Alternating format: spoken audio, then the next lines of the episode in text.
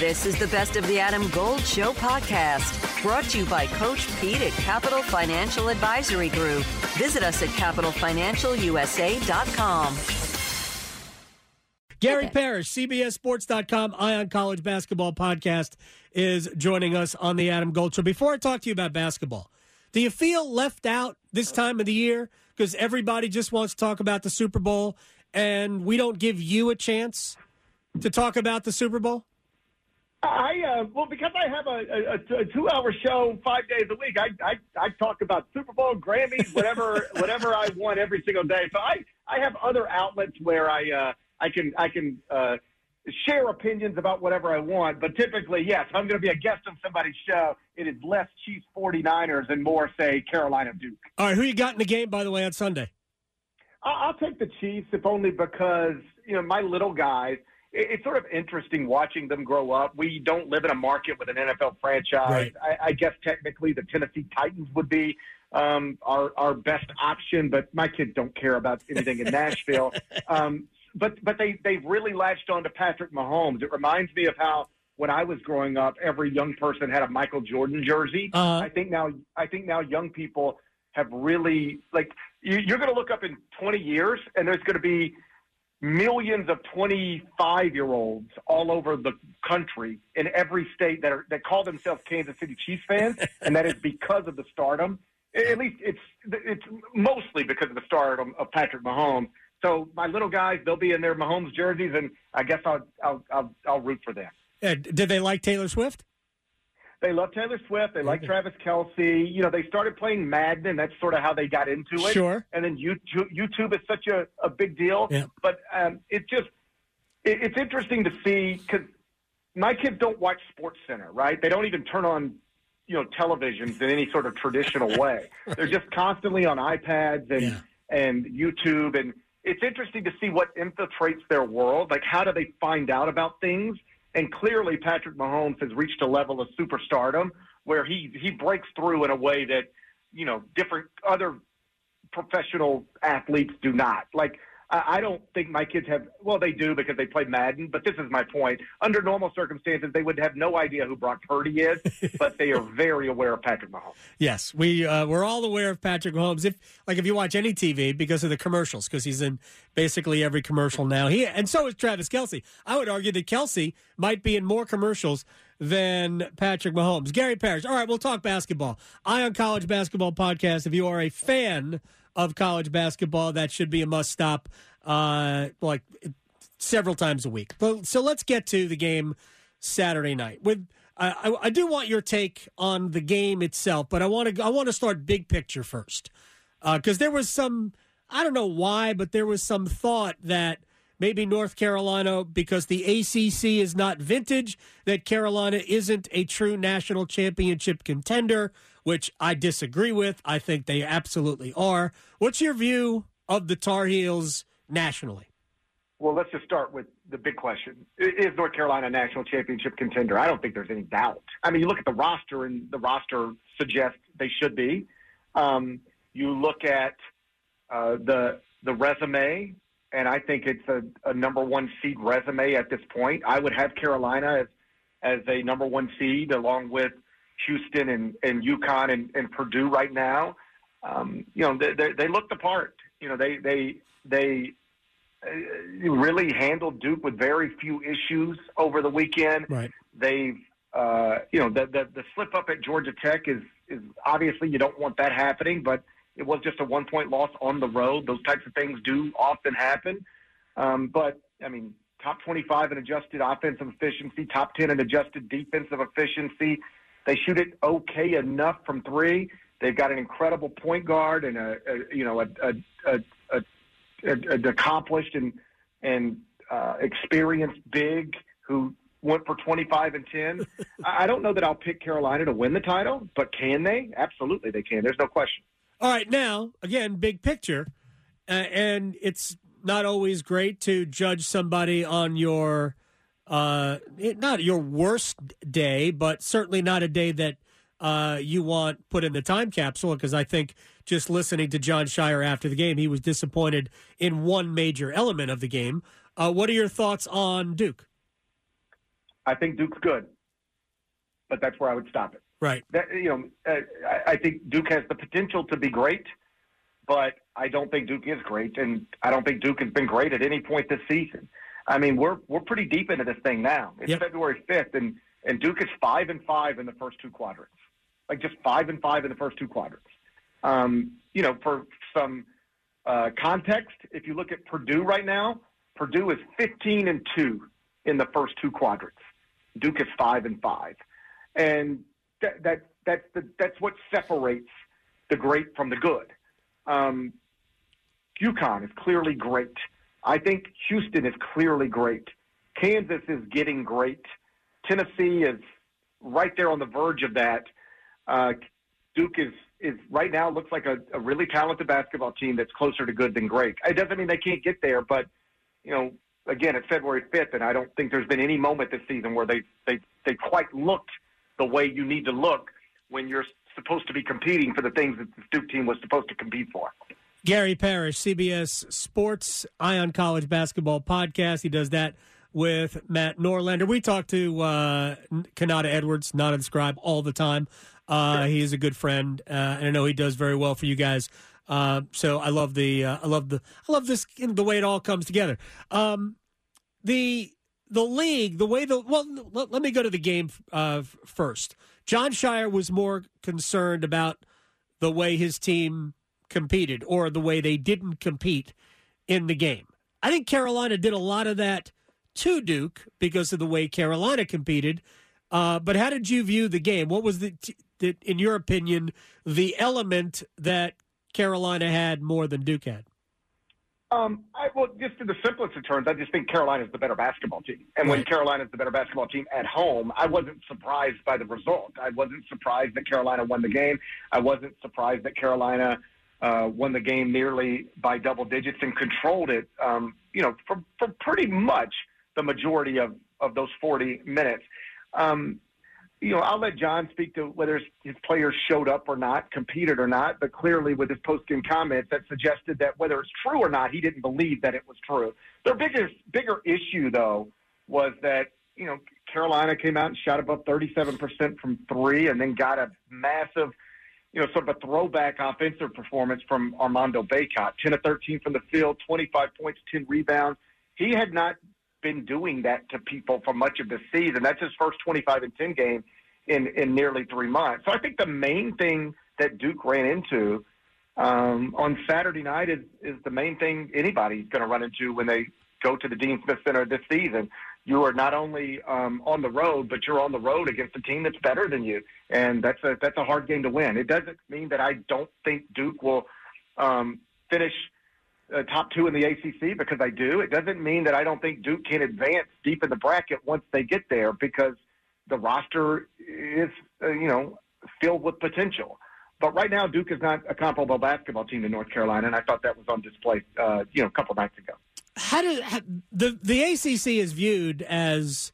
I know th- this is the way people like talk about it. The Mountain West Conference will have more NCAA tournament teams than the ACC. Whether that's true or not, when we finally get to the second week in March uh, or the third week in March when the tournament begins, remains to be seen.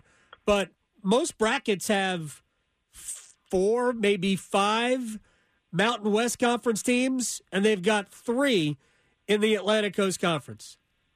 Without saying, are we serious? Let me just say, are we serious?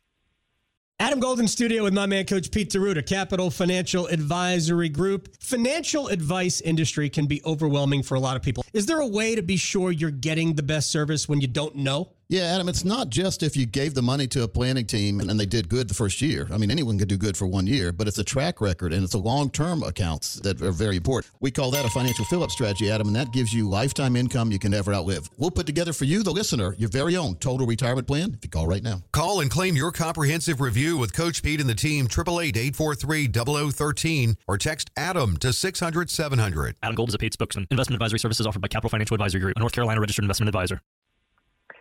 It might shake out that way. Um, and it doesn't mean that the Mountain West is a better league than the ACC. It just means that the Mountain West might have more NCAA tournament caliber teams than the ACC. The ACC would still grade out as a better league because the the middle and the bottom is going to be better than the middle and the bottom of the Mountain West. But at the tip top, I, I do think it's a, a reasonable opinion to hold that the Mountain West has more good teams than the ACC has, and that's a real problem for the ACC. And some of it is because you know, we talked about this before. Like Syracuse is one of the biggest basketball brands in the Yeah. country, but they're not good. They're- Louisville is one of the biggest basketball brands in the country. They're not good. Um, you need some of these big brands that that should, you know, make people wonder if you can be the best basketball league in the country, which is something people have talked about over the years with the ACC. You need them to be excellent. Virginia's just okay. That's another problem. You know, it's not enough for just Duke and North Carolina to be in the top 20 of the net. They don't have anybody else in the top 35. That's that's a problem, and it's why on Selection Sunday, um, Right.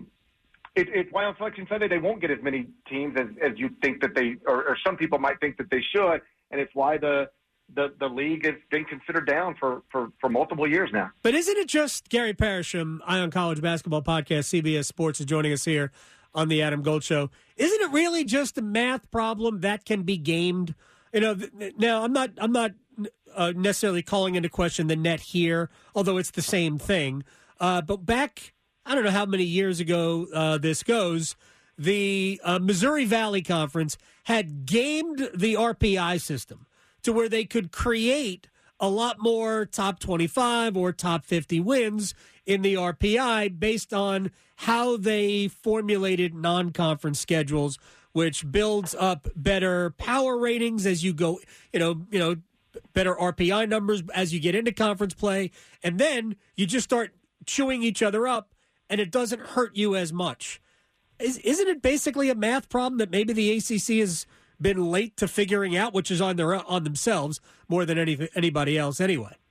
I do remember what you're talking about with the Missouri Valley and the RPI, and I remember that being a big topic of conversation.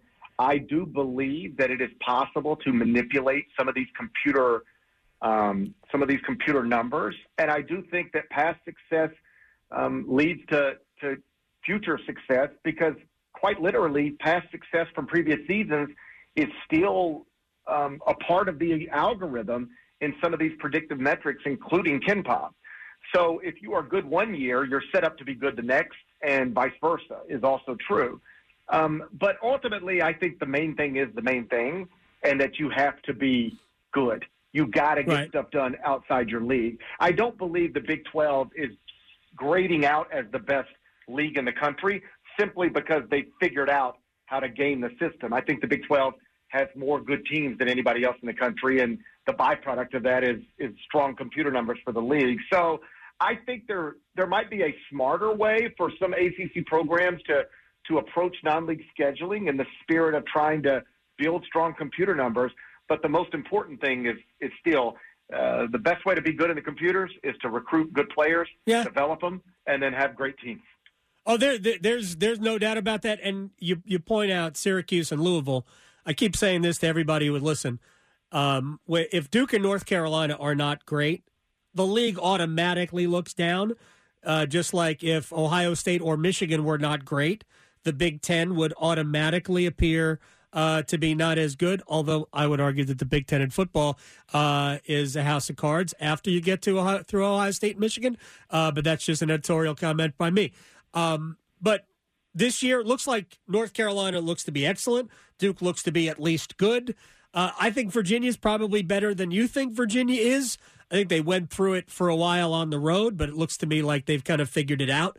Uh, and my money would be on Tony Bennett to figure out. Final question Why doesn't past performance in the NCAA tournament seem to matter? Because while everything, all of these things were going on, while the the ACC was getting four teams in, or uh, you know, far less than the other power leagues, they keep putting teams in the Final Four. Why doesn't that matter?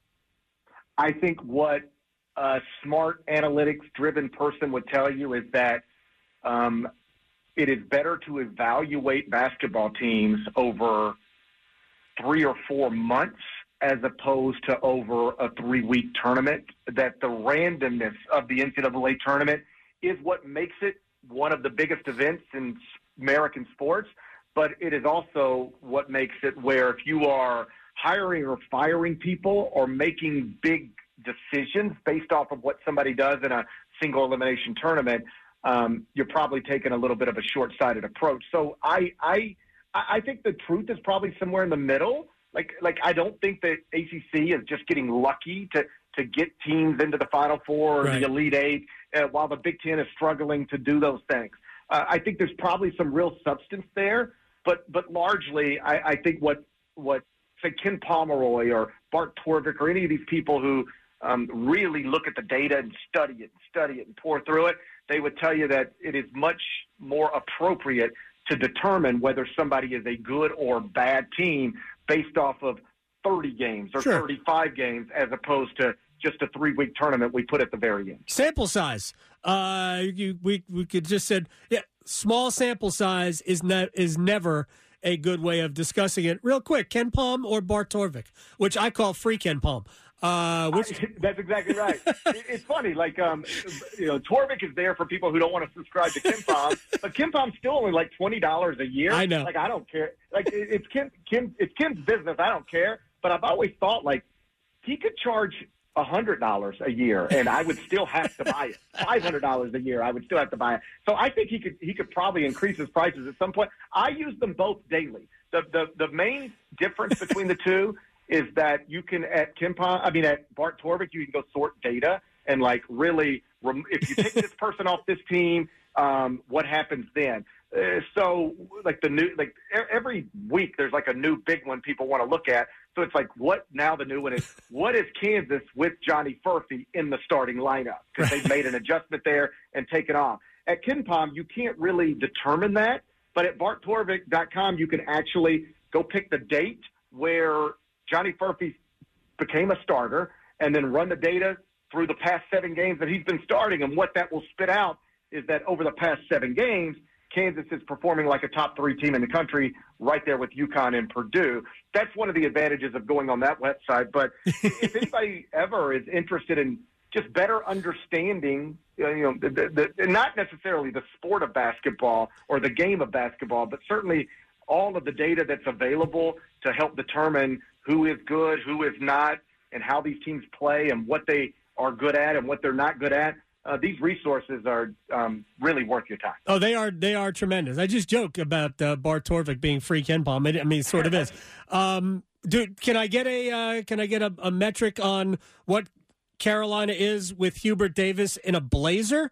Because I think they've been great since he decided. You know what? Dean Smith wore a sport jacket for every game. I'm going to wear a sport jacket for every game, and uh, I'm kind of I'm kind of team sport coat. I wish I wish more coaches would bring it back, but that's just because they're wasting a lot of good clothes. I think. I um I I do like the the the fact that we've gotten away from coaches must be in suits on the sideline for every game. But I will tell you there are times where you see a coach walk in and he's literally wearing a t-shirt and it just looks um, a little less than it than it than it, it used to look. But uh, for Hubert, listen, if the sport coach's working and that's how he's got Yeah. his team positioned to win an ACC title and and perhaps get a one seed NCAA tournament, then keep keep wearing the sport coats every game. And if you got a lucky one, you know, wear that one more than the others because uh, whatever he's doing right now, it it seems to be working. And I'm I'm super happy for him because I know he wasn't dealing with job pressure coming into this year. I don't think. Right. But after going through what they went through last season, people do start to ask big questions about you, and um, he seems to be providing suitable answers for those right now. Gary Parrish at Gary Parrish CBS on Twitter. Eye on College Basketball Podcast. Hey, thank you very much, my friend. I appreciate your time. Anytime, buddy. Appreciate you having me. Jake, I'm getting worried. My house hunt's taking longer than expected. We've made so many offers and keep losing out. You could really use the JAG advantage. What's the JAG advantage? The Jim Allen Group, number one real estate team in the state since 1996, with the largest inventory of home sites in the Triangle, 11,000. And they rep more than 65 communities. The Jim Allen Group? Oh, I get it. The JAG advantage. Go! Learn how you can score with the Jim Allen Group at thejagadvantage.com. Equal housing opportunity.